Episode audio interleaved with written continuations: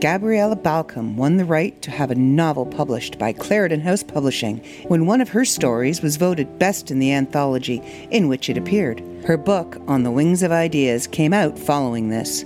What's your favorite genre? Fantasy? Horror? Sci-fi, romance, literary fiction. This multi-genre collection of short stories includes all of that and more, and has something for everyone. Gabriella's stories will alternately move you and bring you to tears, captivate or horrify you, and have you on the edge of your seat. Don't miss out. Be sure to get a copy today.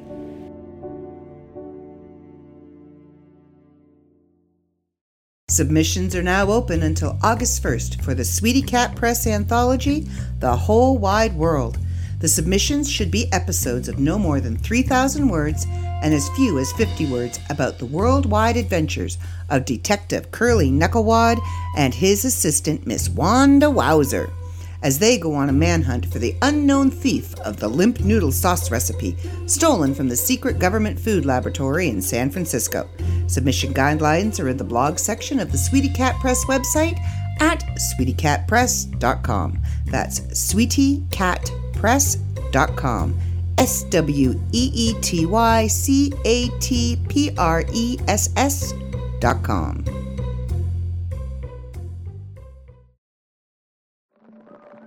Gabriella Balcom's thrilling sci-fi novella, The Return.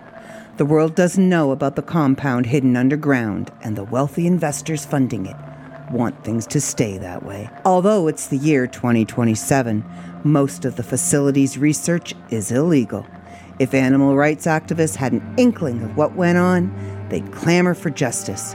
Human rights activists would scream from the rooftops. By the time twenty thirty arrives, researchers have worked for a while with feline service units and human replicas, H Rs, who are virtual prisoners with no rights. More and more of them are dying, and they long for freedom. Surprisingly, one of the top scientists isn't happy with the status quo either. Tensions are mounting, and things are not as they appear.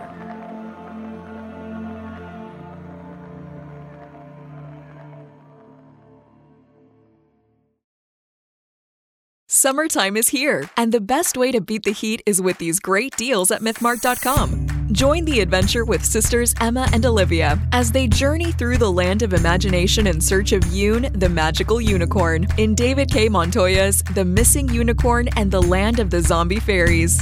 Or travel with poet Christopher Bice as he shares his thoughts on love, death, inspiration, and madness in Escaping the Darkness, Running from My Dreams. If fantasy romance is more your speed, join Celeste and Merrick as they figure out how to defeat the evil Ren doll while they figure out the plans of the elders in Stephanie J. Barty's The Chosen. Like comic books, we got them too. Hot off the press is American Smash by Alan Russo and David K. Montoya for four dollars and ninety-nine cents. Or enjoy our older releases like The Hunter's Exodus for only two dollars and ninety-nine cents. Also, just in time for the summer are these other hot deals, like Zoe M. Montoya's Uni Whale t-shirt, blue for boys and pink for girls, only thirty-three dollars and ninety-nine cents. Or Lupus Bits the podcast shirt for twenty-seven dollars and ninety-nine cents. For all our art lovers, we have something for you too, with our prints and lithographs. Check out the Ed Vicford collection for fifteen dollars each, or enjoy the art of Vincent May for fifteen dollars. We have everything you'll need to stay inside and beat the summertime heat at myth mart dot com. For more information, go to w w w dot myth mart dot com. Call us at eight seven zero, five five seven, two six one two or email sales at myth mart dot com.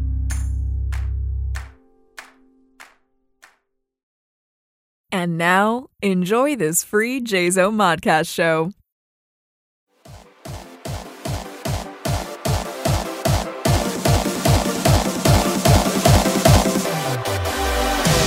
Carry on my wayward son, there'll be peace when you are done. Lay your weary head to rest, don't you cry. Don't you cry.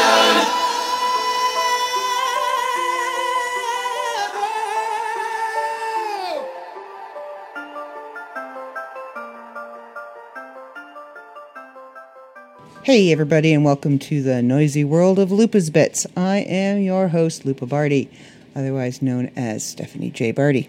And welcome to episode fifty. Woohoo! We're getting close, folks. Two more episodes, and we will be at fifty-two. It is hotter than Hades here. Let me tell you, I'm not one to complain about the heat. And believe me, I'm not complaining. Not in the slightest. I'm not complaining. It's just very humid, too, so my hair is complaining. In a variety of frizzy, fuzzy, curly, colorful ways. And that's no fun. But I can honestly say at least I don't live in B C because they hit a lovely one hundred eighteen degrees the other day. They set a new record for hottest temperatures in Canada ever. Since they began recording temperature, it is the hottest temperature anywhere in Canada ever. And there was a summer we had here, oh gosh, nine or ten years ago maybe. And I was at an event called Spirits of the Earth, and uh, Misha, you'll remember this. It was hotter that one day here in Ontario than it was in Kenya, because it was we were just they had set up a misting tent. There were wading pools everywhere because it was just so stinking hot. And I mean, there were a lot of little kids running around, so. The organizers wanted to see, you know, what we were comparable to, and we were actually hotter than Kenya. Ridiculously hot. Yeah, well, it's been that way here, too, this year. And we actually, the other day, we reached one hundred eleven with the humidity. And if you don't live in a humid place, it's hard to understand what that means. So it may have said that it was only eighty-eight degrees. Feels like one hundred eleven. Now, when it say, says feels like, that means it feels like it's one hundred eleven. So I don't care if the actual temperature is eighty-eight. Factor in the humidity, it feels like one hundred eleven. Therefore, it's one hundred eleven or forty-two degrees Celsius, I do believe that is. Stinking hot. Stinking hot. And sweaty. Very, very sweaty. I'm lucky because I happen to have a fan where I'm staying, and I sit it on the chair beside the cot that I'm sleeping on, and it pretty much blasts me into the wall. And because it spins so fast, it actually cools the air as it's it's blowing it out. Instead of like those fans that just kind of blow hot air at you, it's blowing cool air at me. And I've, I've for the most part, have slept under a blanket every night. Now, last night, um, I was feeling... Well, I've, I've told everybody this. I felt like I went ten rounds with Babe Ruth's bat. If you don't know who Babe Ruth is, Google it. And Chris, I know you were being a smarty pants. I felt like I had been beaten with a baseball bat repeatedly. I had I went and got my second um, shot the day before, and I had started developing a mild headache by the evening, and I didn't think anything of it. I've got a bit of mouth pain at the moment. The roof of my mouth, I don't know why, but for some reason, behind my front teeth has all swollen, and like there's nothing stuck up in there. The teeth themselves don't hurt. It's the gums that are hurting. But anyway, that's besides the point. Totally unrelated. And there was a storm coming in, so I figured the, the headache was just from that. And then I was sitting down in my mom's suite at my sister's place because she's got her own rooms. And she's got, like, her nightgowns hiked right up to her upper thighs. And, you know, she's wearing one of them strappy little nightgowns. And she's just like, ah, ah, ah. And, you know, she sounds like Darth Vader dying of the heat. And I'm sitting over in the chair. And I looked at my mom and I went, it's really cool in here. And she's like, I beg your pardon? Now, you have to understand, there is absolutely no airflow in my mom's suites. And my brother-in-law told my mom to close the window so that we could keep the cool air, but she won't open her door. So it's basically a stuffy little hot box. And she's over there, like, with her little napkin wiping the sweat away. And I'm like, no, seriously, it feels like it just dropped five degrees here. I actually had goosebumps. That should have been indication number two that I was not going to fare well with my second shot. I woke up the next morning and my head was just pounding. It was all I could do just to sit up. I was sweating profusely, and then twenty minutes later, I was shivering. I spent the day lying on the couch looking after my niece and my nephew because it was all I could do. I, I just, I hurt. Every muscle hurt. Every hair follicle hurt. The hair on my arms hurt.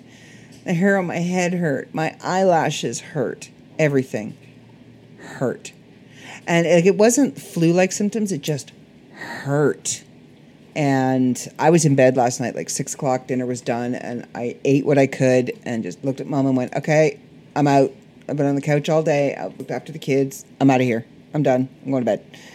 And I watched a couple of movies. And I think it was like eleven thirty when I finally went, that's it. I'm, I'm out. I'm done. Say night. Talk to you tomorrow. I was done. And I actually slept just under the sheet last night with the fan blowing on me, full blast. Mom brought me out the uh, no-name Tylenol, the acetaminophen. And I think throughout the night I was taking like three. So I was taking about fifteen hundred milligrams every three hours, every two to three hours, just to kind of keep the pain at bay. And I feel... I don't feel one hundred percent today, but I feel one hundred percent better than I felt yesterday. I was able to sit up. I was joking with my niece and my nephew this morning. And, you know, my mom, when my mom got up and came upstairs, we had just finished singing um, There Was an Old Woman Who Swallowed a Fly, and we were working on There's a Hole in the Bottom of the Sea. So, yeah, I'm feeling a lot better today. Well enough that I jumped on the old potty training train today, and my niece is she'll be two in August, and she is advanced for her age, but second children tend to be because they watch a lot of what their older siblings do. And Everett's a genius, so you know, she's already speaking in three and four word sentences. She has a very independent personality and she has no bones about making it known that she has very strong opinions about things. Well, they have the potty sitting there. They brought it down just to kind of, because that's what you kind of do. You kind of show them the potty, you tell them what you do on it, and then you kind of let them sniff it out, you know, like a dog with a new toy. And she had peed on the potty a couple of times with my brother-in-law. And then, so today she was, my sister ordered pull-ups for her, and they arrived, and she was all excited because, you know, these weren't diapers. These were underwear. And they were her favorite color. They were purple. See, she's my favorite niece. Just saying. Actually, she's my only niece, but, you know, for now, we don't know what we're we're going to get on Monday. Anyway, so we, all right, you want to sit on the potty. So we took the diaper off. She sat on the potty, and she peed. And every time she sat on the potty, she peed. Still working up to the poop because she said she had to poop. But, you know, hey, she peed. So we were all excited. We made this big deal about it, gave her a little chocolate, went and got her McDonald's for lunch. And I told her if she poos, then we're going to get ice cream. I will totally break keto for a poop. I'm telling you, I will, because it's ice cream. Ice cream. So, yeah, that's that's kind of been my, my last couple of days. Um, I was supposed to record this last night, but again, sitting up was just not an option. I had sat up long enough to shovel food into my face, and it wasn't even a lot of food. I think I had, we had gyros for dinner last night. If you're not Greek, then it's pronounced gyros. And it's just, you know, stuff. Meat and cheese and onions and tzatziki. And I did it in a Wonder Bread wrap, which I was already out of keto because I totally blew keto the other day when I came home. My brother-in-law ordered pizza from the Pizza House, and it's one of those locally owned pizza places. Oh, my God. When he said he was ordering pizza from the Pizza House, I'm like, hmm, I haven't had bread or pasta or anything like that in three weeks. Do I really, really want to throw it away? And then I opened the fridge, and there was an ice, and this was the day that it was one hundred eleven, and there was an ice-cold Coors Light can staring at me from the top shelf. And I went, yep, pizza and beer it is. So I figured if I was going to blow keto, I was going to go big. So, yeah, it was really good pizza, I'm telling you. Privately owned, locally owned pizza joints are the best pizza ever. It beats the chain pizza places hands down. Every time. Every time. Now, I would have preferred Gino's, which is kind of a chain, but it's a little hole-in-the-wall kind of chain, so you still get that home-cooked, family-owned kind of feel to it. But, yeah, the Pizza House, so good. So good. Yeah, I paid for it the next day, and I'm still not completely back in keto. And yesterday I'm like, I, I just, I need the carbs. I need the energy. I need something. So I figured meat and vegetable was just not going to cut it. So, but today I am back strict doing, you know, the no carb thing. Although Mom's making hamburger casserole for dinner, so I'm not quite sure how that's going to go. I'm going to be picking the noodles out, that's for sure. But I have to check the cans so I can make sure that I could actually have the soup in it too. But it'll be another day or so before I'm back into keto. But I'm working on it. I'm getting there. I mean, I didn't gain any weight going off of it. Other than, well, I gained four pounds, I think. But like I said, it's been really hot and really humid, and I haven't been drinking as much water. Especially yesterday, I drank hardly nothing yesterday. A mouthful every time I took some pills. That was it. So I know some of this is water weight. I can tell because my feet look flat. When my feet look puffy and flat and have no definition, I know I'm retaining water because I actually have very defined feet. I have very, I think, I have very pretty feet when I take care of them.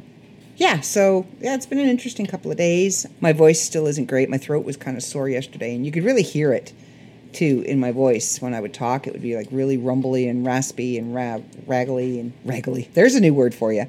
And I'm not, it's not perfect today either, but you know, the show must go on. So here we are. Welcome Friday.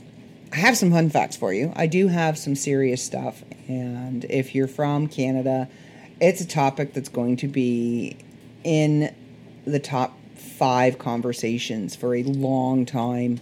Um, you've heard me talk about residential schools. You've heard me talk about all of the, the unmarked graves that they've been finding at these residential schools.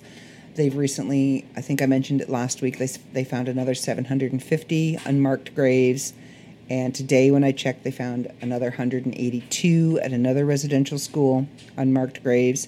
And I'm recording this on the thirtieth. You're going to hear this on Friday, which will be the third, no, the second.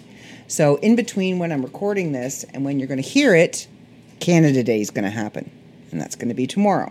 And there's a big controversy going around regarding Canada Day and Canada Day celebrations. And I just totally realized that my word Canada sounds very Canadian at the moment.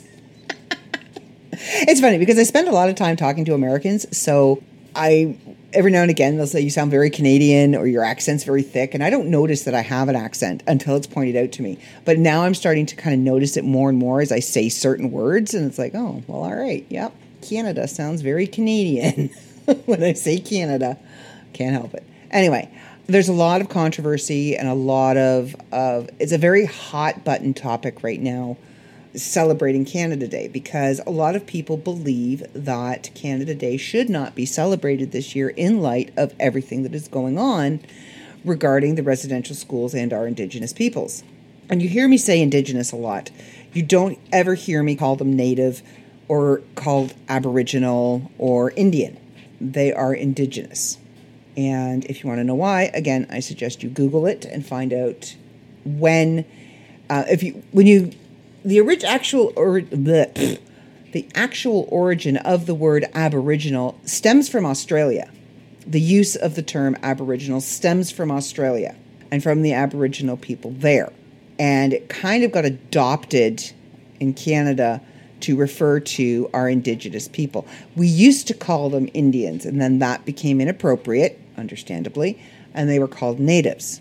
And then that became politically incorrect. So now we call them Indigenous, which means of the land. They lived here first. This is their land. I jumped in my car today, and I'm ready and well prepared tomorrow. I will be celebrating Canada Day with my family. Um, it'll be a quiet little affair. We'll just, you know, barbecuing, whatever, hanging out at the house, nothing special, no fireworks, not going to do anything major. And I will be wearing my orange shirt. I don't care how hot it is or how humid it is. I will have my orange shirt on. You will probably see TikToks and videos and selfies of me in my orange shirt showing my respect and standing in solidarity with our Indigenous people, because I do feel for them. I do, you know, carry the shame of not educating myself more on their plight. And I do have Indigenous people in my family. So I will be wearing my orange shirt tomorrow. But I also have a three-year-old and a one-year-old nephew that are going to want to do Canada Day things. So there's that. And I don't think, from everything that I've listened to, everything that I've read, and all of the media and and conversations that I've had, nobody is saying don't celebrate. Canada has done some amazing things.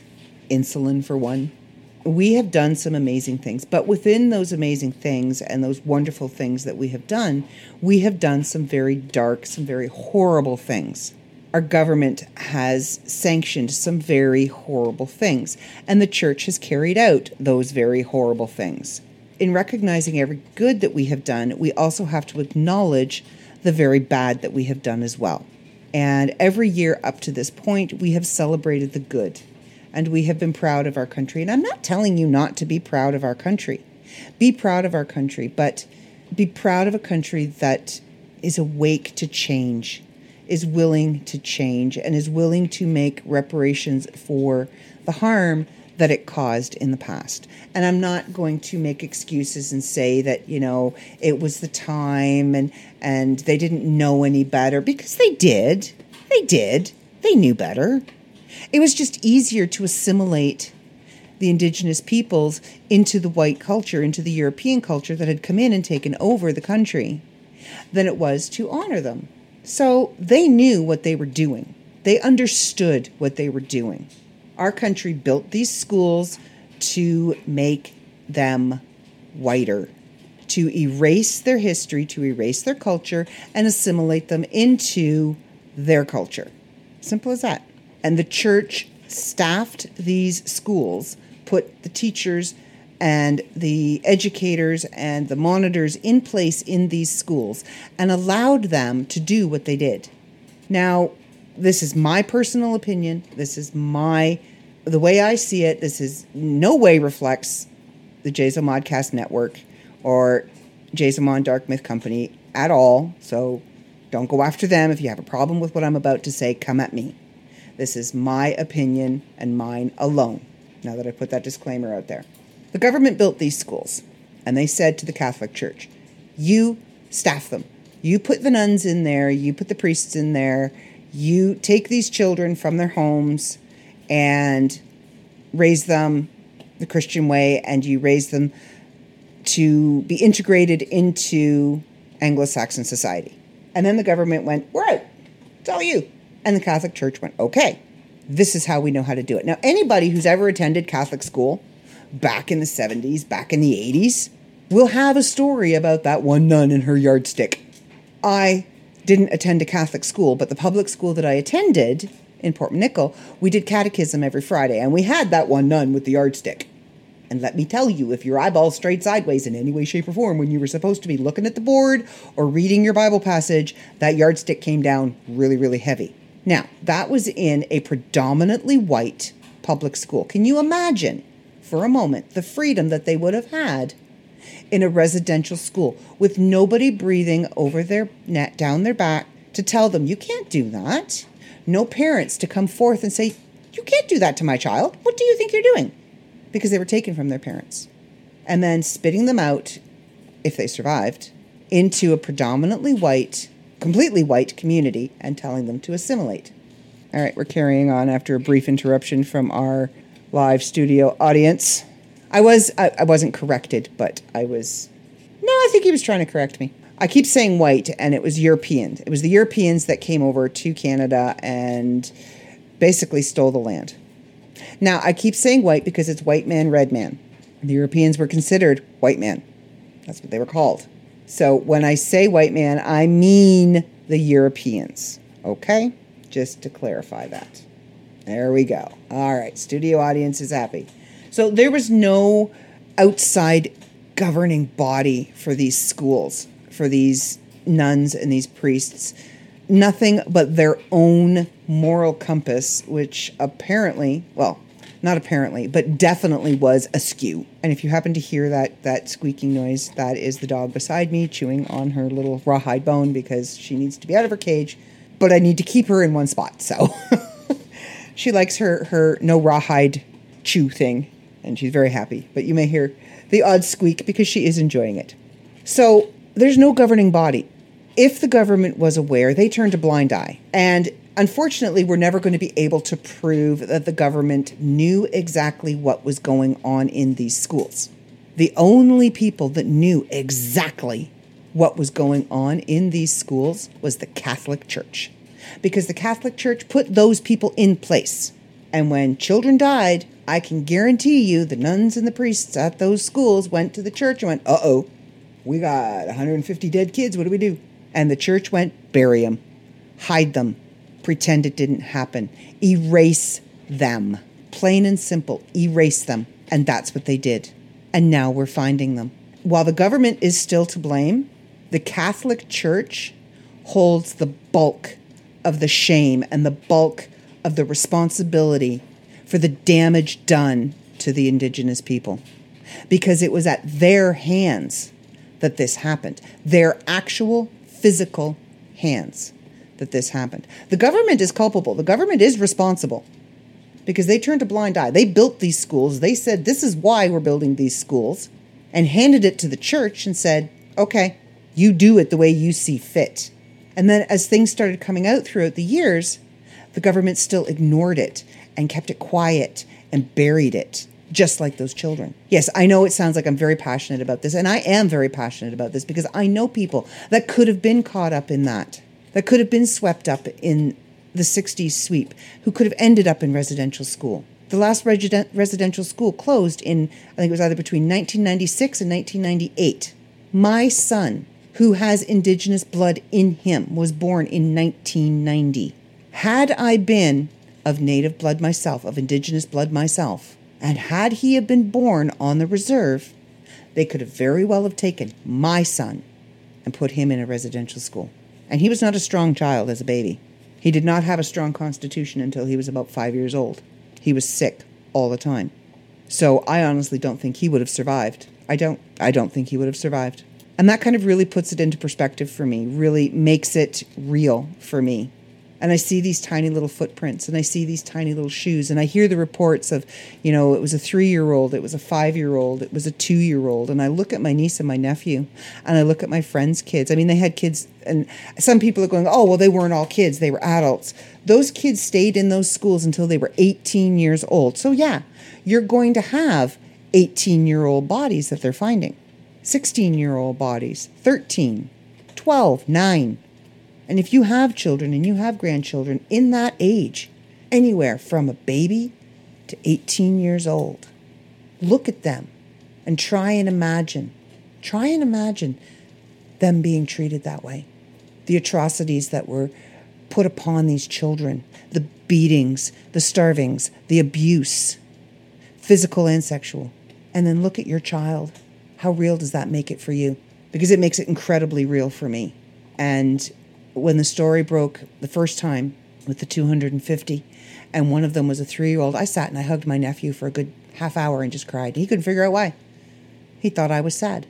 And I was, because I'm looking at this beautiful, innocent three-year-old child, and I'm thinking that somebody thought it was a good idea to do something to that three-year-old child bad enough to take their life. Whether they starved them, whether they beat them, whether they suffocated them. Some of them were buried alive because some of the older girls would get pregnant and have their babies in the residential school, and those babies were buried alive. Mm-hmm. And the reason why I'm talking about this today is not because tomorrow is Canada Day, but I was in the car. I was going to A and W to get lunch for me and the McDonald's to get lunch for my niece and nephew and my mom. And I'm sitting in the drive-thru at the A and W, and I'm watching people come and go. And it's right beside the Starbucks. And I'm watching people get angry, and and because the lineup is absolutely ridiculous. There's one way in to the Starbucks and to the A and W. And you have to kind of cut through the middle of the Starbucks line to get to the A and W. Do you know how Starbucks people get? And I do believe they're called Starbies. Do you know how they get when you cut them off for a second and a half from getting their Starbucks coffee? They lose their ever-loving minds. It's like, I'm just driving by you. I'm not stopping here. I'm not preventing you from getting your coffee. I'm driving through the opening in the line. I'm not cutting you off. I'm not cutting in front of you. I honestly thought the minivan was going to run me over, because as I'm coming through the line, the car that was ahead of them moved. And, you know, I guess they were afraid they were going to lose their spot for their whatever they were going to get. She looked like a mocha latte triple half-fat kind of person. I don't know. Anyway, kind of scary. So I'm sitting in line, and I've got the radio on, and I'm just kind of staring off into space, listening to the radio, and I didn't realize this, and again, I'm ashamed that I didn't, but I don't listen to a lot of radio. Today is called, and it's, I'm just pulling up the webpage now, today is called A Day to Listen, and they set this day as a day to, li- to listen, and it's actually funded by the, oh, I can't read that, Gord Downey, and I can't read the other name, and I'm so ashamed. It's very small. And my eyesight is not the greatest because I don't have my glasses on. But it's by this DownieWenjack fund. I'm going to pull this up so you understand why Gord Downey's foundation would be involved. He has, he, when he was alive, he fought a lot for Indigenous people and Indigenous rights. And he was actually accepted into a tribe. He was made an honorary tribe member. So he's there is this Gord Downey and Cheney Wenjack Foundation. And what it does, it's a fund. And what it does is it raises money for Indigenous people. And I'm just pulling up the page. Pop up, go away. Okay, so today is a day to listen. And what that means is it's amplifying Indigenous voices. So from six a.m. today until six p.m. tonight on all radio stations across Canada, every single radio station from the East Coast to the West Coast. In recognition of National Indigenous History Month, Bell Media, Chorus Entertainment Incorporated, Rogers Sports Media, Stingray Radio, and more joined together in an unprecedented collaboration to amplify, elevate, listen to, and learn from Indigenous voices with A Day to Listen. That's today. In partnership with the Gord Downey and Cheney Wenjack Fund, A Day to Listen is dedicated to sharing stories from Indigenous leaders, residential school survivors, elders, musicians, and teachers throughout the day.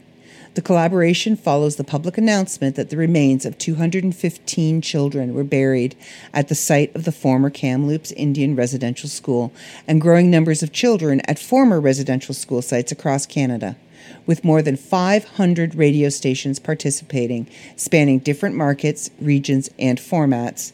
A Day to Listen aims to leverage the power of radio to enact real change and begin to set a course for a more equitable future.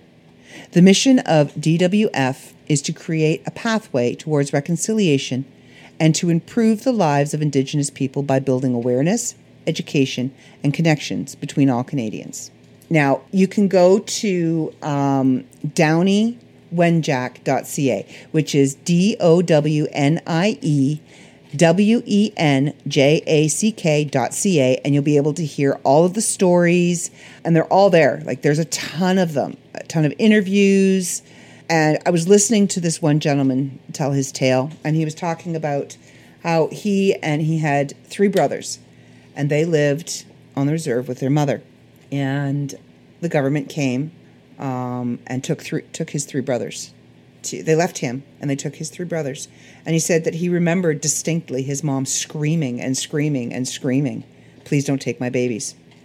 And they took the three brothers and put them in residential school. And two of them did not survive.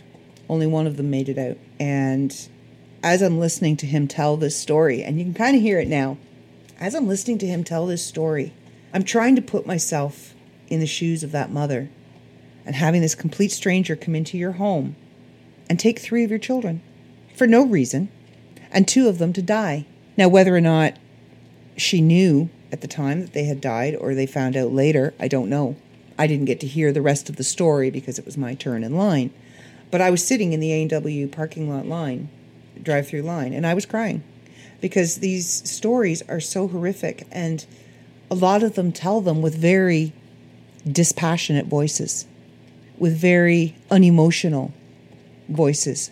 And if you know anything about mental health and anything about trauma and the survivors of trauma, when we recount a story of something traumatic that has happened to us, especially something so heinous and so unbelievable that it's hard to wrap your brain around, we tend to do it with a very unemotional voice, like we're recounting a tale of somebody else.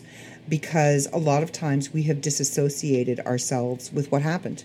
And I'm not comparing myself in any way, shape, or form, if that's what you're thinking this sounds like, to what those that survived the residential schools are going through. I'm just speaking as a survivor of severe trauma, that when survivors of severe trauma recount the trauma that happened to them, they do it in a very matter-of-fact way. They do it in a very deadpan kind of way. And that's how he was telling this. And I think that's what broke me the most, is to hear him recounting this like he was reading a grocery list.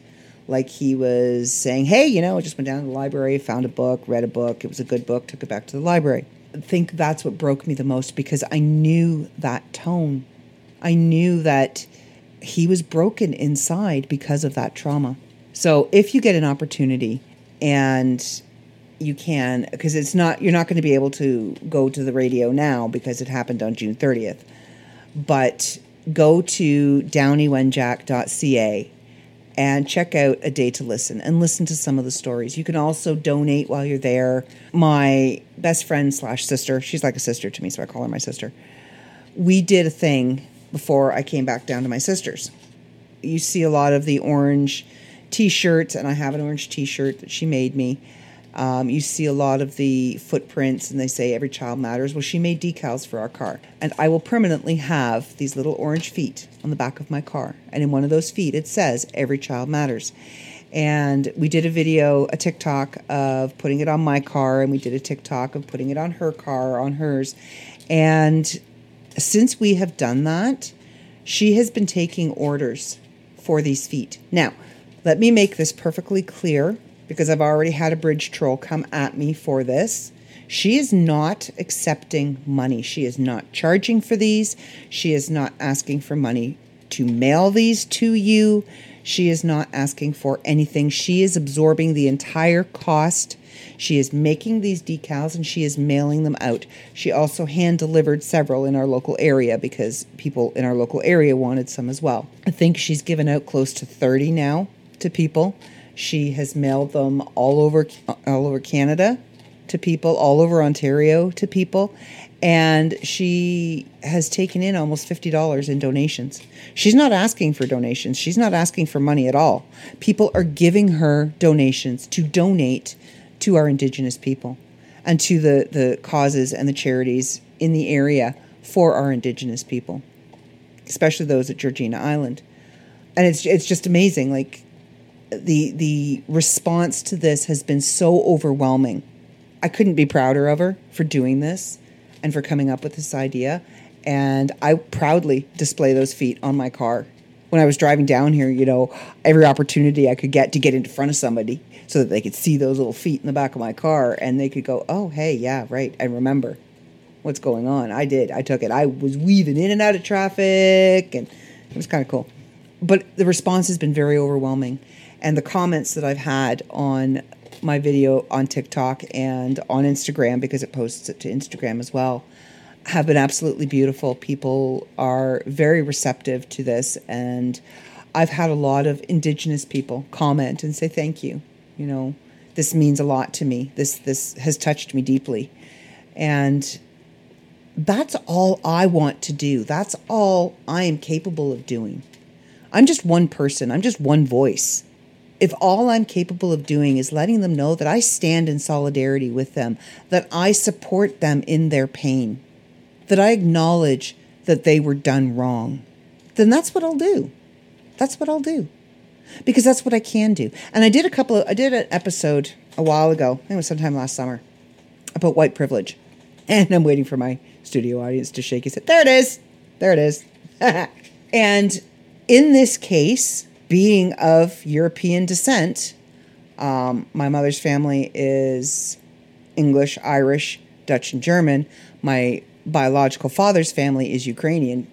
Being of European descent, I am of the privileged, of the lucky, of the society that they were trying to integrate the Indigenous people into. I have more of a voice than they do. Hell, I have running water. A lot of them don't. And that's that's another thing too. Like we're we're doing all of this and we're speaking out and we're we're talking about all of these atrocities that, that were done to them. What about the ones that are still being done? Our own prime minister on his election platform. Yes, Justin Trudeau, I am calling you out. When he was running for election, his platform was that he was going to have fresh running water to every reserve in Canada. That there would not be one house on a reserve in Canada without running water, fresh running water. And he said he would have it done in five years. Dude, it's been six, and not one reserve in Canada has fresh running water to them. Although, you almost put a pipeline through the one in Alberta for oil. Just going to throw that out there. I'm just going to leave that there and, and, and let you do with it what you will, because now he's he's all up in arms and, and demanding an apology from the Pope, from the Catholic Church. Now, churches all across Canada have been placing what what they've been doing when the two hundred fifty were found, or the two hundred fifteen were found, they put two hundred fifteen children's shoes on the steps of their churches to acknowledge the, those deaths. And a lot of, I mean, there have been some. There was video of a Catholic priest standing at his pulpit talking about how much good the residential schools did. And I will give the church credit. He is no longer a priest. He was, I don't know if they call it defrocked, derobed, whatever, booted out a few days later. But that is kind of how the Catholic Church deals with things. They will hide it. They will fire it. They will kick it out. They will make it go away instead of dealing with it. And don't get me started on the Catholic Church and the other abuses that they have done. See, I was I was um, baptized Ukrainian Roman Catholic, and I could never in my head reconcile their indoctrinations and their, their beliefs with just who I am. Now, I was raised Anglican. I was raised in the Anglican Church, and it's a little more acceptable, I guess that's the word. And it wasn't so much the church that turned me away, it was the minister at my church that turned me away. That that kind of broke that for me. My relationship with my divine being is mine and mine alone. Doesn't belong to anybody else. Doesn't involve anybody else. That's mine. But I will never set foot into a Catholic church. Ever. I don't care. My biological father died today, and his funeral was being held at Saint Mary's. I'd stand on the street and wave. How you doing? Not going in. Nope. Not because I'm afraid I'm going to get struck down by lightning. I mean, I've been in churches before. There was... I was going to kind of... This story was kind of going to get saved for the fifty-second episode because it's a, a Misha story. But I'm going to tell it now. I have been in a Catholic church in recent years. Well, about seven years ago.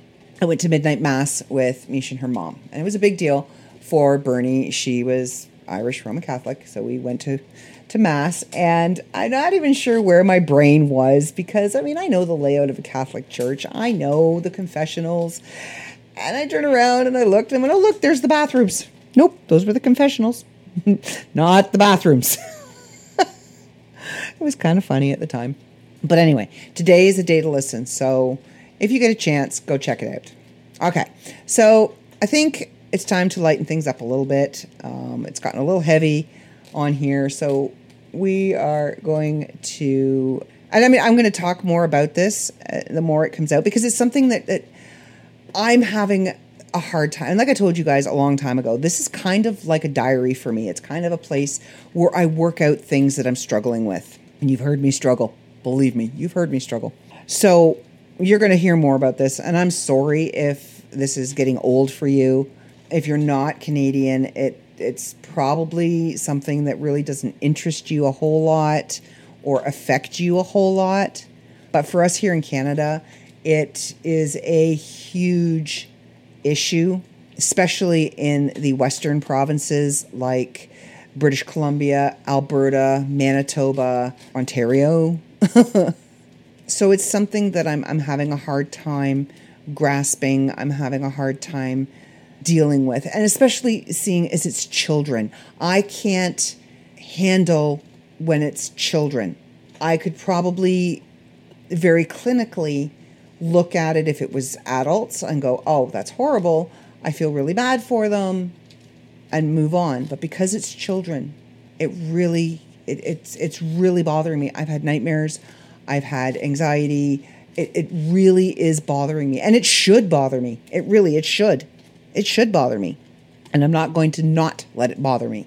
But I'm going to work through it. And you're all going to have to listen to it. Okay, so I started a segment a couple of weeks ago. And we carried it on last week. And we're going to carry it on this week, called Fun Fact Friday. I don't know, maybe there should be like this lightning bolt sound or something. Or this crack of thunder. Or, you know, I don't know. Anyway. So, Fun Fact Friday. Uh, I found another website. And these are sixty-five weird facts so weird you won't believe they're true. Um, because Fun Fact Friday should be weird. Why not? Your host is weird. Sometimes the facts should be weird. I'm just going to read this to you because I can't ad-lib it any better. It says, there's a reason people say that truth is stranger than fiction. Between impressive inventions and natural oddities, the world can be a pretty incredible place. Just when you think you're too jaded and you know it all, people and things can surprise you in delightful ways. Wondering how long it would take to drive to space? Or where a quarter of the bones in your body are located, or what you call a rainbow that happens at night. Eh? You'll find out all that and more when you read through these trivia tidbits from around the world. Here we go. So, apparently, there is a company that turns dead bodies into ocean reef. Now, I'm going to find out where they do this, and that is one place I am not going to swim. I have seen Friday the thirteenth. Against my will, I have seen Friday the thirteenth. I see that dead body coming up out of the water at the end of the movie, grabbing the little kid in the canoe. So I am not going anywhere near where they're making a whole ocean reef out of dead bodies, because that's just zombie apocalypse waiting to happen. And they're in salt water, so they're preserved. For those who romanticize a burial at sea, the company Eternal Reefs offers an innovative solution. It mixes... Ah, okay, so here we go. So we're not talking zombies, we're talking haunted. All right? It mixes the cremated remains of a person with concrete to create a pearl, onto which loved ones can etch personal messages, handprints, or environmentally friendly mementos. The pearl, I'm not sure where concrete is environmentally friendly, but okay.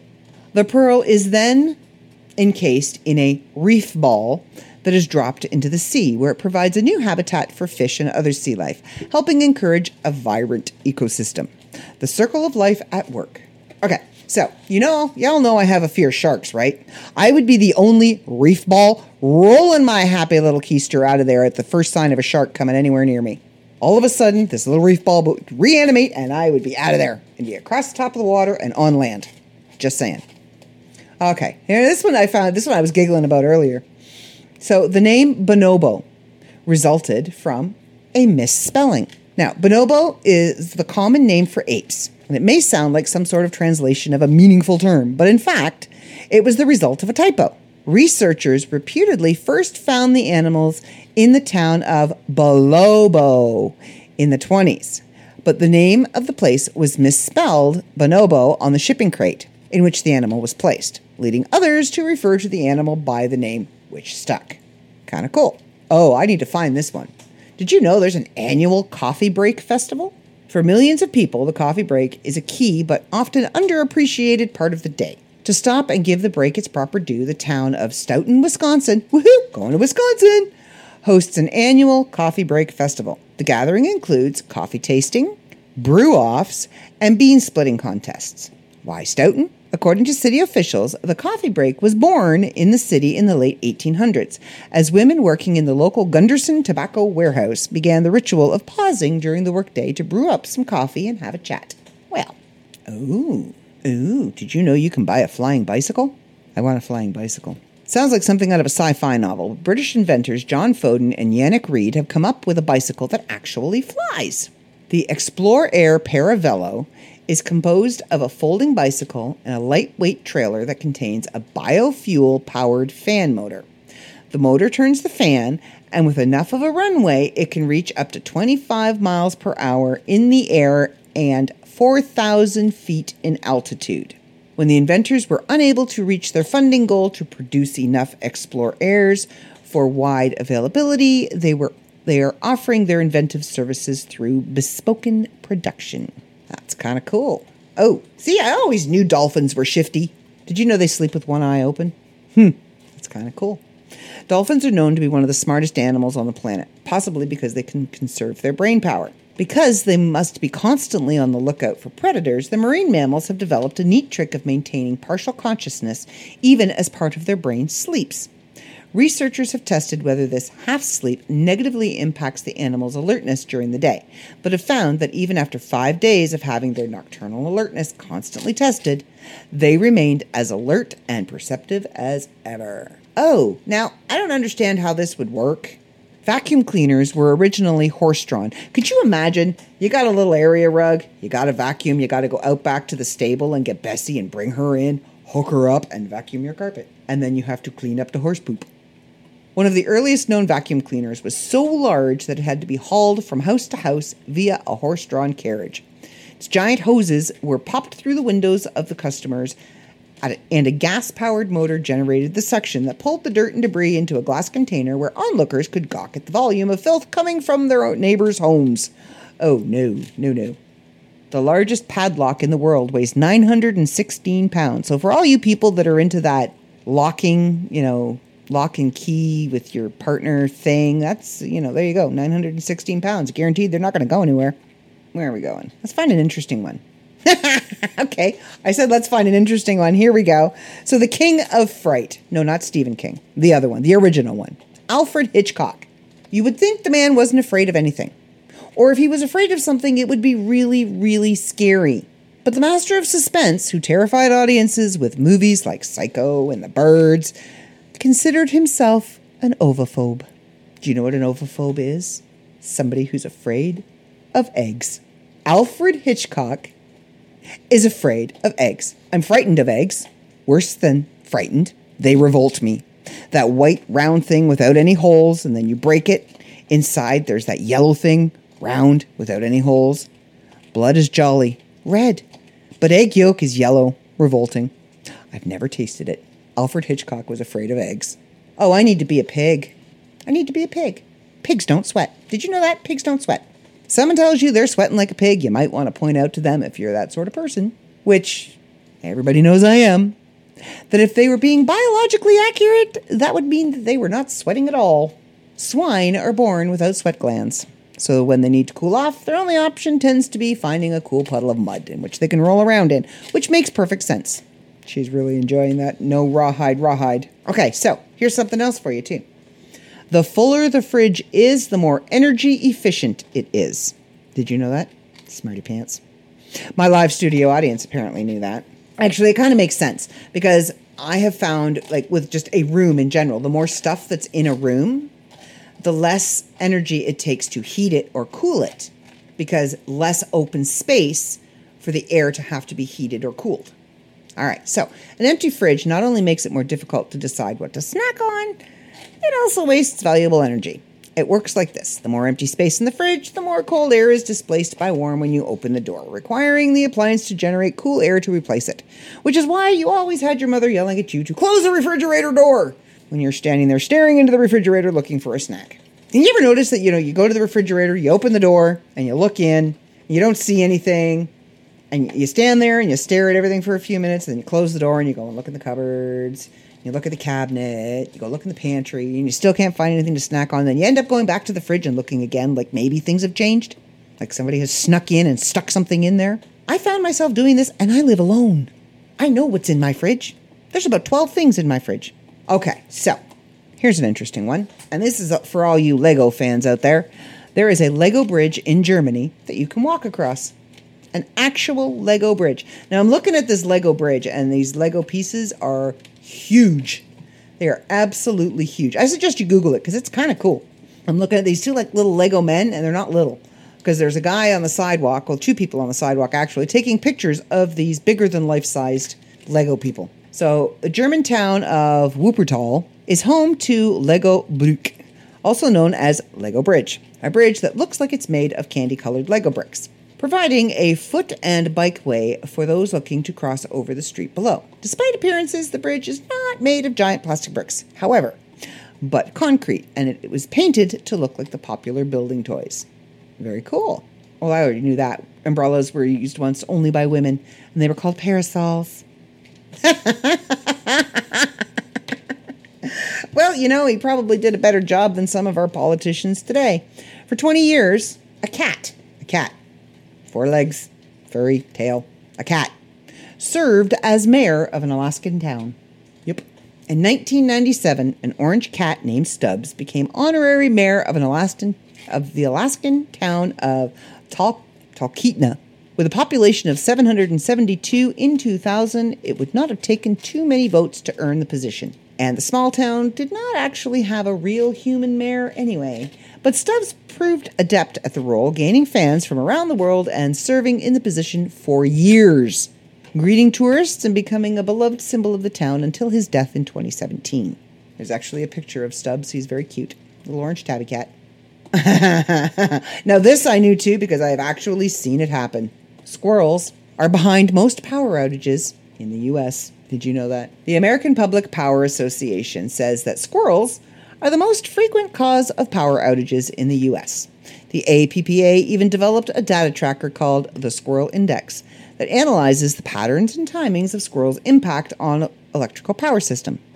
Turns out the peak times of the year for squirrel attacks are from May to June and October to November.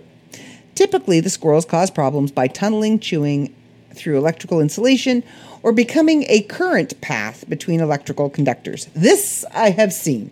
Frankly, the number one threat experienced to date by the U S electrical grid is squirrels. Squirrels. Told you they're evil. Oh, ew. Spiderwebs were used as bandages in ancient times. Woohoo. We're going to skip over that info. That's an old carrot. Okay, so a woman who lost her wedding ring found it sixteen, sixteen, one six, sixteen years later on a carrot in her garden. A woman in Sweden lost her wedding ring while cooking for Christmas in nineteen ninety-five. She looked everywhere for it and even had her kitchen floor pulled up, hoping she could find it. But she wouldn't see it again until two thousand twelve. While gardening sixteen years later, the woman found the ring around a carrot that was sprouting in the middle of it. The only explanation was that the ring must have been lost in vegetable peelings that were turned into compost. Clearly, composting isn't just good for the environment. Did you know that one quarter, one quarter of your bones are located in your feet? And I just completely surprised my live studio audience. Nice to know he's paying attention. There are twenty-six bones in each foot.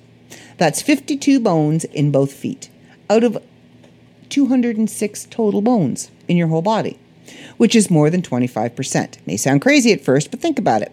Your feet support your weight and allow you to jump, run, and climb. Those bones and joints also allow your feet to absorb and release energy efficiently. It's one of the reasons humans can outrun any other animal in an endurance race. You don't have to be faster than the animal that's trying to catch you and eat you. You just have to have more endurance. They will tire quicker. Oh, that's kind of cool. Blood donors in Sweden receive a text when their blood is actually used. So if you donate blood and your blood is used to save somebody's life, you're sent a text and say, hey, we used your blood today. That's kind of cool. Kind of gives you a little pat in the back and lets you know you saved a life. And it's to encourage more young people to donate blood. So we, uh, this hospital in Sweden sends a text to donors when their blood has been dispensed to someone in need. A common issue with blood donation, along with other types of charitable donations, is that if a donor doesn't know the recipient, it's harder to convince them that donating is worth it. Because, you know, people are very selfish nowadays. But with this system, which started in two thousand twelve, potential donors in Sweden have proof that their contribution is going to good use. I would hope that if you donate blood, you would already know that it's going to a good use and not to some, you know, secret vampire. And I mean, come on. In all reality, vampires could be real.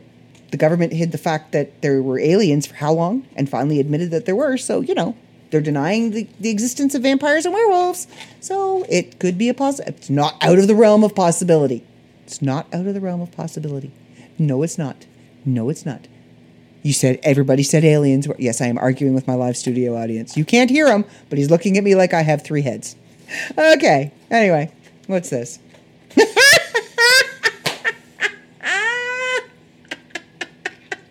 Okay. Okay. Once I stop... Oh my gosh, I'm going to hell for this one, but I'm going to share it anyway. All right. Brace yourself. You are more likely to get a computer virus from visiting religious sites then porn sites. According to research from security firm Symantec, they are the same people that put out Norton, religious websites carry three times more malware threats than pornography sites. Sema- uh, I think it's pronounced Symantec. I always mispronounce it. Found that the average number of security th- threats on religious sites was around one hundred fifteen, compared to adult content sites, which carried around twenty-five. In fact, only two point four percent of adult sites were infected with malware. The researchers hypothesized that because adult sites need to generate a profit, so there's a financial incentive to keeping them virus-free to encourage repeat business. Makes complete perfect sense to me. Oh my, oh, I don't think I could ever eat those chips again. So the inventor of the Pringles can is actually buried in one. In nineteen sixty-six, Friedrich Bauer developed an ingenious idea for Procter and Gamble to uniformly stack chips inside of a can instead of tossing them in a bag. Bauer was so proud of his invention that he wanted to take it to the grave. Literally. He communicated his burial wishes to his family, and when he died at the age of eighty-nine, his children stopped at Walgreens on the way to the funeral home to buy his burial Pringles can. They did have one decision to make, though. My siblings and I briefly debated what flavor to use, Bauer's eldest son Larry told Time. But I said, look, we need to use the original. Frederick Bauer, an American classic. uh, I kind of love that. Hey, I didn't know this one. Sunglasses were originally designed for Chinese judges to hide their facial expressions in court. That makes complete and total sense. Cotton candy was invented by a dentist. Apparently, he was low on business. Dentist William Morrison and confectioner John C. Wharton invented machine-spun cotton candy in eighteen ninety-seven. It was the first introduced at the nineteen oh four World's Fair as fairy floss. Oh, I need to keep track of those dates. Anyway, anyway. Another dentist, Joseph... Oh, it's a French last name. Reinvented the machine in nineteen twenty-one. He came up with the name cotton candy, which replaced fairy floss. I actually prefer the name fairy floss over cotton candy. I think it's way cooler. Oh, now this I actually did know. I did actually know this. Shakespeare's epitaph contains a curse for grave robbers. Did actually know that. When William Shakespeare died at fifty-two years old on April twenty-third, sixteen sixteen, he was buried in a tomb that featured an epitaph meant to ward off grave robbers. Good. Oh, it's Old English. Give me a minute. Oh, good. They do they do actually translate it. Perfect. So what it says is, good friend, for Jesus' sake forbear to dig the dust enclosed here. Blessed be the man that spares these stones, and cursed be he that moves my bones. Even rhymes. So Shakespearean. Okay, so a New Orleans hotel offered fifteen thousand dollars. Offered a fifteen thousand dollars stay to a whoever stole the most outrageous item from them. So in March twenty nineteen, the Roosevelt Hotel in New Orleans decided to celebrate its one hundred twenty-fifth anniversary by offering a free seven-night stay in its presidential suite, along with complimentary private dinners and spa treatments worth a whopping fifteen thousand dollars. But this wasn't a standard giveaway. The prize was only available to the person who returned the most outrageous item ever stolen from the hotel. That is great marketing. That is excellent marketing. Now, what would you think would be the most outrageous thing you could steal from the hotel? See, most people would think something physical. Most people would think something physical, like you would steal the bidet from the bathroom, or the T V from the bedroom, or the box spring from the bed. What if you stole the concierge or bellhop? Come on now, that's pretty outrageous. You take the bellhop and his little cart, and off you go. Because, he, and actually, if you think about it, logistically, the bellhop and that cart would be the easiest thing to steal. You pull up with a white van, you put your bags, you stay for one night, you put your bags on, and you get the little bellhop to take it out to your white van, and you just push him in the back, and off you go. There you go. Easy peasy. Done like dinner. Where's my fifteen thousand dollars seven-day stay? Okay, so we're only going to read a few more of these things. And then, uh, oh, wow, this is kind of weird. Did you know that children of identical twins are genetically siblings not cousins. That. Sorry, I was listening to this squeaking going on behind me here. So, children of identical twins are genetically siblings, not cousins. Cousins whose parents are identical twins share twenty-five percent of their D N A instead of the usual twelve point five percent, while full siblings share fifty percent of their D N A. Half siblings share twenty-five percent. That's why, though children of identical twins are legally cousins, they are genetically the equivalent of half siblings. It's kind of cool. Oh, check this out. A giant tortoise thought to be extinct for one hundred years was recently discovered in the Galapagos. You can discover a lot of things in the Galapagos. Leave it to those crazy Californians. So the Goodyear blimp is the official bird of Redondo Beach, California. The Goodyear blimp is nothing short of iconic. But we wouldn't classify it as a bird. Still, that didn't stop Redondo Beach, a coastal city situated near the Goodyear blimp's home airport in Carson, California, from passing a resolution in nineteen eighty-three to make the blimp its official bird. I guess birds are hard to come by in California. I don't know. Not a lot of trees. So, did you know it would only take one hour to drive to space? Yep, one hour. If you got into your car, turned on the ignition, and drove up to the sky at sixty miles per hour, it would take just one hour to get to outer space, according to astronomer Fred Hoyle. Of course, this is purely theoretical, but it's sure fun to think about. Okay, you know what? I'm going to be going through my cornflakes now. Because did you know a cornflake, a cornflake, not even a frosted flake or a grape nut, a cornflake in the shape of Illinois, sold on eBay for one thousand three hundred fifty dollars. Yep. Got to go buy me a box of cornflakes. See if I can get all fifty states and most of Canada. That would be kind of cool. I would. I could make a map, a cornflake map. oh. oh man, one of the teeth just fell off of my one of my hair clips because I'm sitting here playing with it, and I really should stop because they're dollar store hair clips. All right, wow. Did you know that a cloud, a cloud, those light white fluffy things in the sky, can weigh more than a million pounds? Piper, what are you doing? No, come back here. Come back. Come back. She's got my pajamas now, people. We have a bit of we have a bit of a situation. Hang on. All right. Pajamas are rescued. Dog is resumed chewing. Okay. Clouds are not as light as fluffy as they appear. In fact, researchers have found that a single cloud weighs about one point one million pounds. How do they know? Well, that number is calculated by taking the water density of a cloud and multiplying it by its volume. Fortunately, the cloud can still float at that weight because of the air below it. It is even heavier. The Apollo eleven crew used hundreds of autographs as life insurance.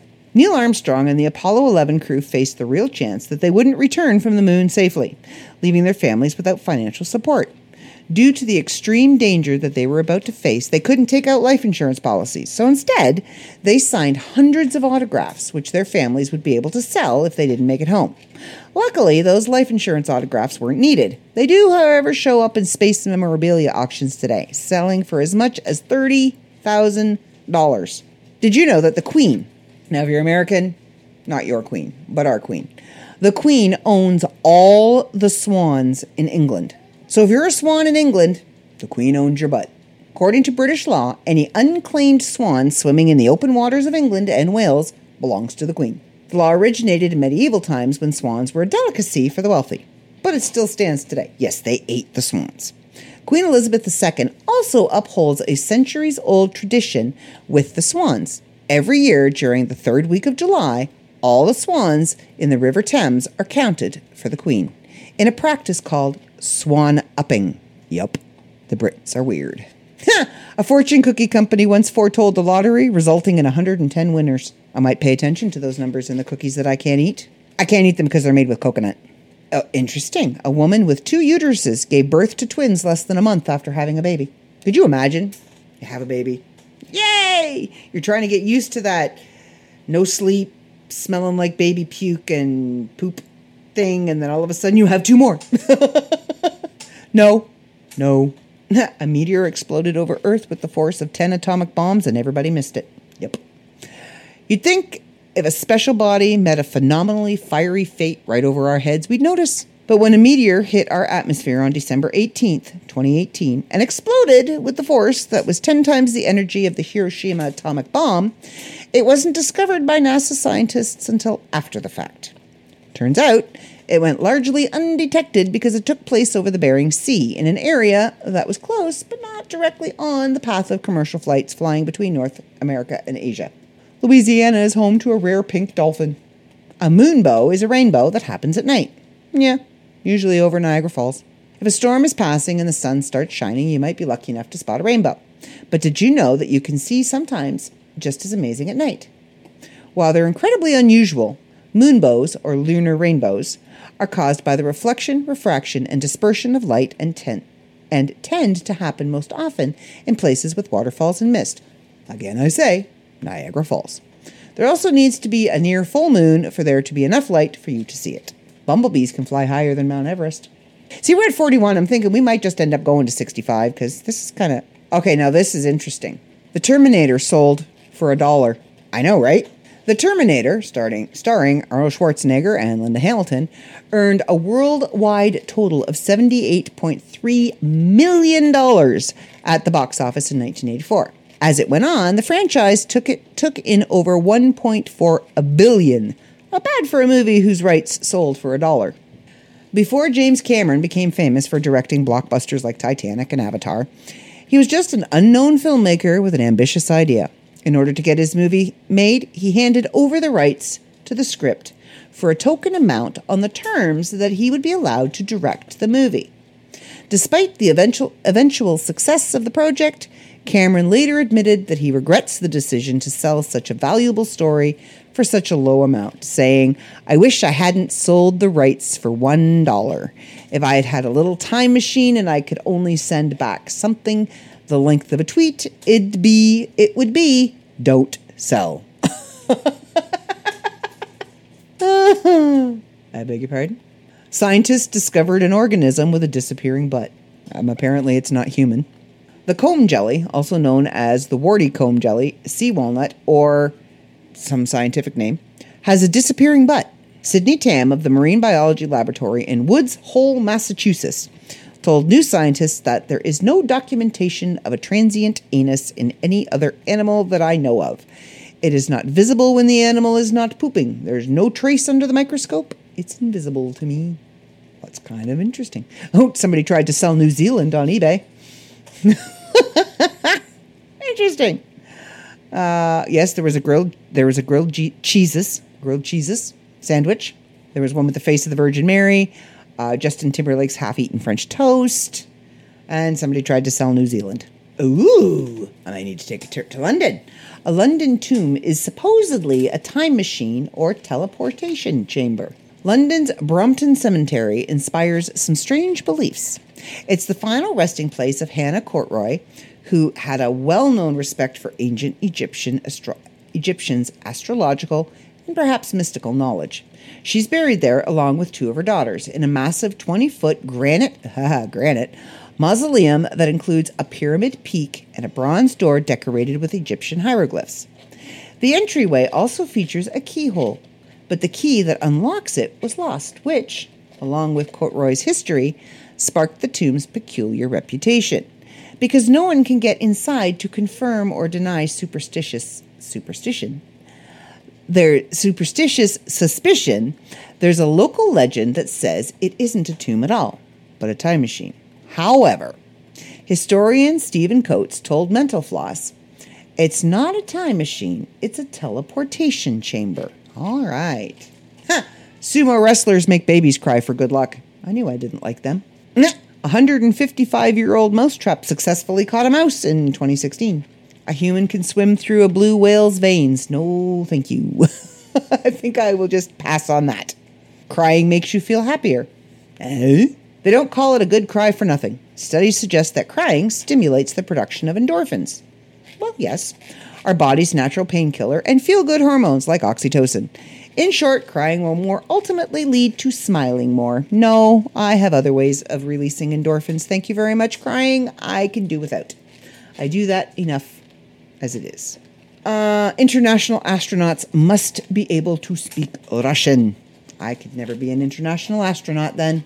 I can barely speak English on a good day. The electric chair was invented by a dentist. I'm not surprised. Masters of torture those creatures are. Even the man who created Comic Sans has only used it once. The font. You know what? I used to actually have, when Yahoo was the messenger to use, I actually had my Yahoo set to Comic Sans, and I used it all the time. I actually like it. I think it looks kind of cool. And it made me unique. And it was purple. So, at least one of the colors in the Olympic flag appears on all national flags. I knew that. Um, Australia has pink and purple lakes. Oh, pity. I'll never see them. I'm not going to go ever go to Australia. They have really big bugs. Ginormous spiders. And it's in the middle of a saltwater ocean that is full of sharks. So, yeah, no.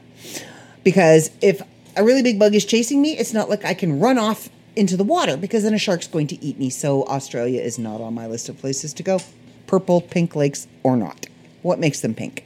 Oh, it's algae. Never mind. Ew. Huh. The teabag was an accidental invention. I'm sure it was. In nineteen oh eight, New York tea merchant Thomas Sullivan sent samples of tea leaves to some of his customers in small silken bags. Many of the recipients assumed that the bags were supposed to be used in the same way as a metal infuser, so they put the entire bag into the teapot rather than emptying out the contents. After such positive feedback from the happy accident, Sullivan designed intentional tea bags for commercial production. Okay, so if you have a beard... or a mustache. Actually, if you have a mustache, pay attention. Almost one hundred sixty-three thousand pints of Guinness are wasted in facial hair each year. An actual research study, yes, an actual research study commissioned by Guinness found that an estimated one hundred sixty-two thousand seven hundred nineteen pints of Irish stout go to waste every year via mustaches. The study found that zero point five six milliliters of Guinness get trapped in the average beard or mustache with each sip, and it takes about ten sips to finish a pint. An estimated ninety-two thousand three hundred seventy Guinness consumers every year in the U K have facial hair. Assuming they consume, on average, one hundred eighty pints a year, the total cost of wasted Guinness annually is about five hundred thirty-six thousand dollars. The moral of this story? Shave and save. Or just don't drink Guinness. Okay, this one made me snork.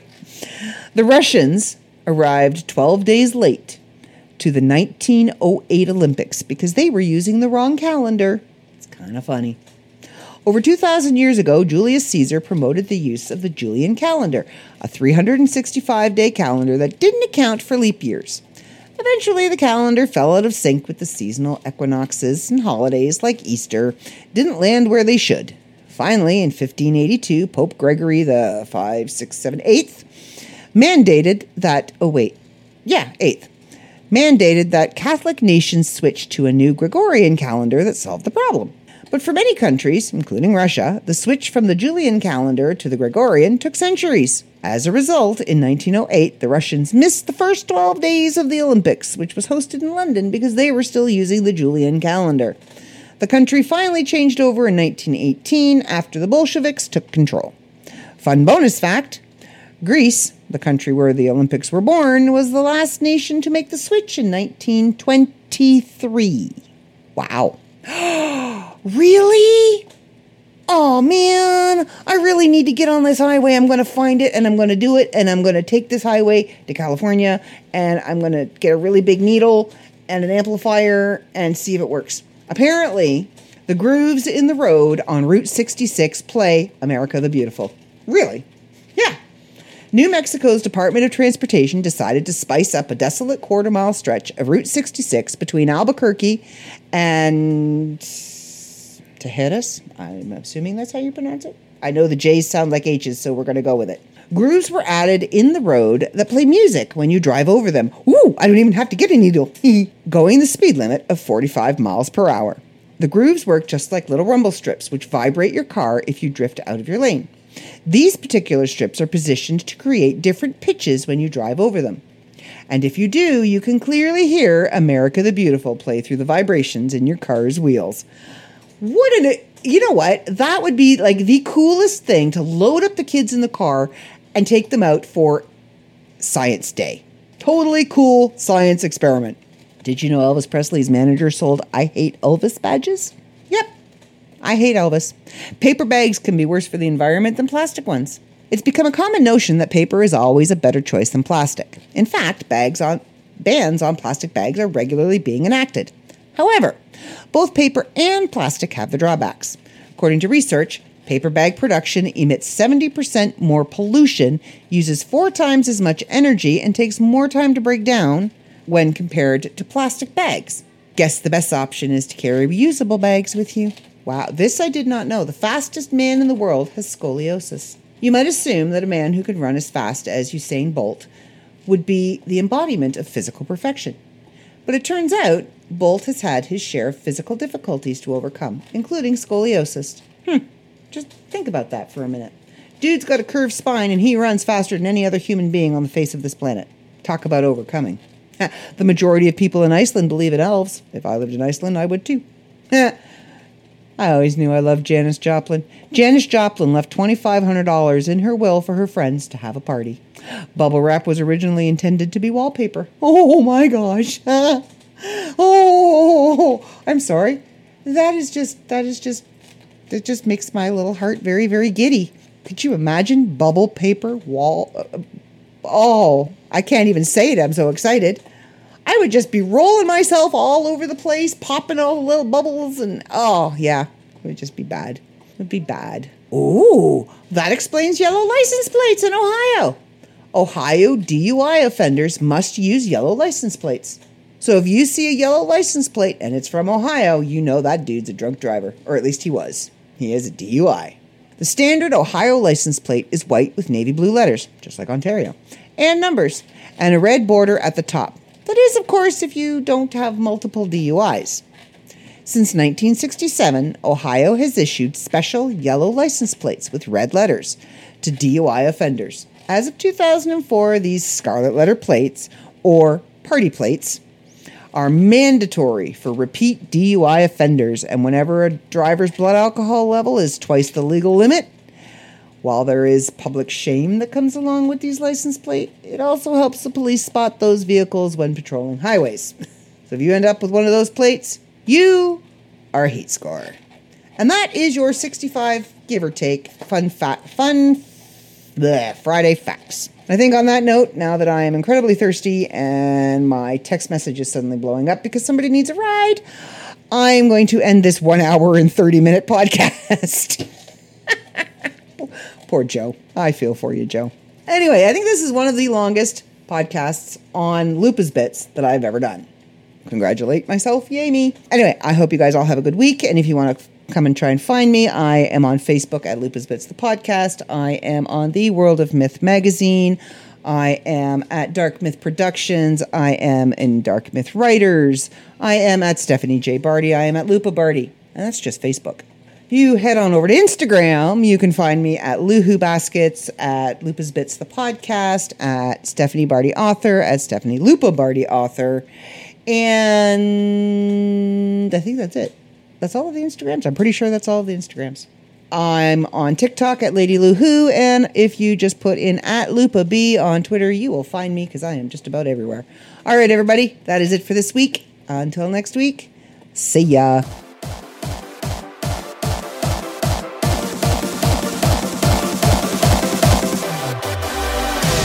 Carry on my wayward son, there'll be peace when you are done. Lay your weary head to rest, don't you cry. Don't you cry.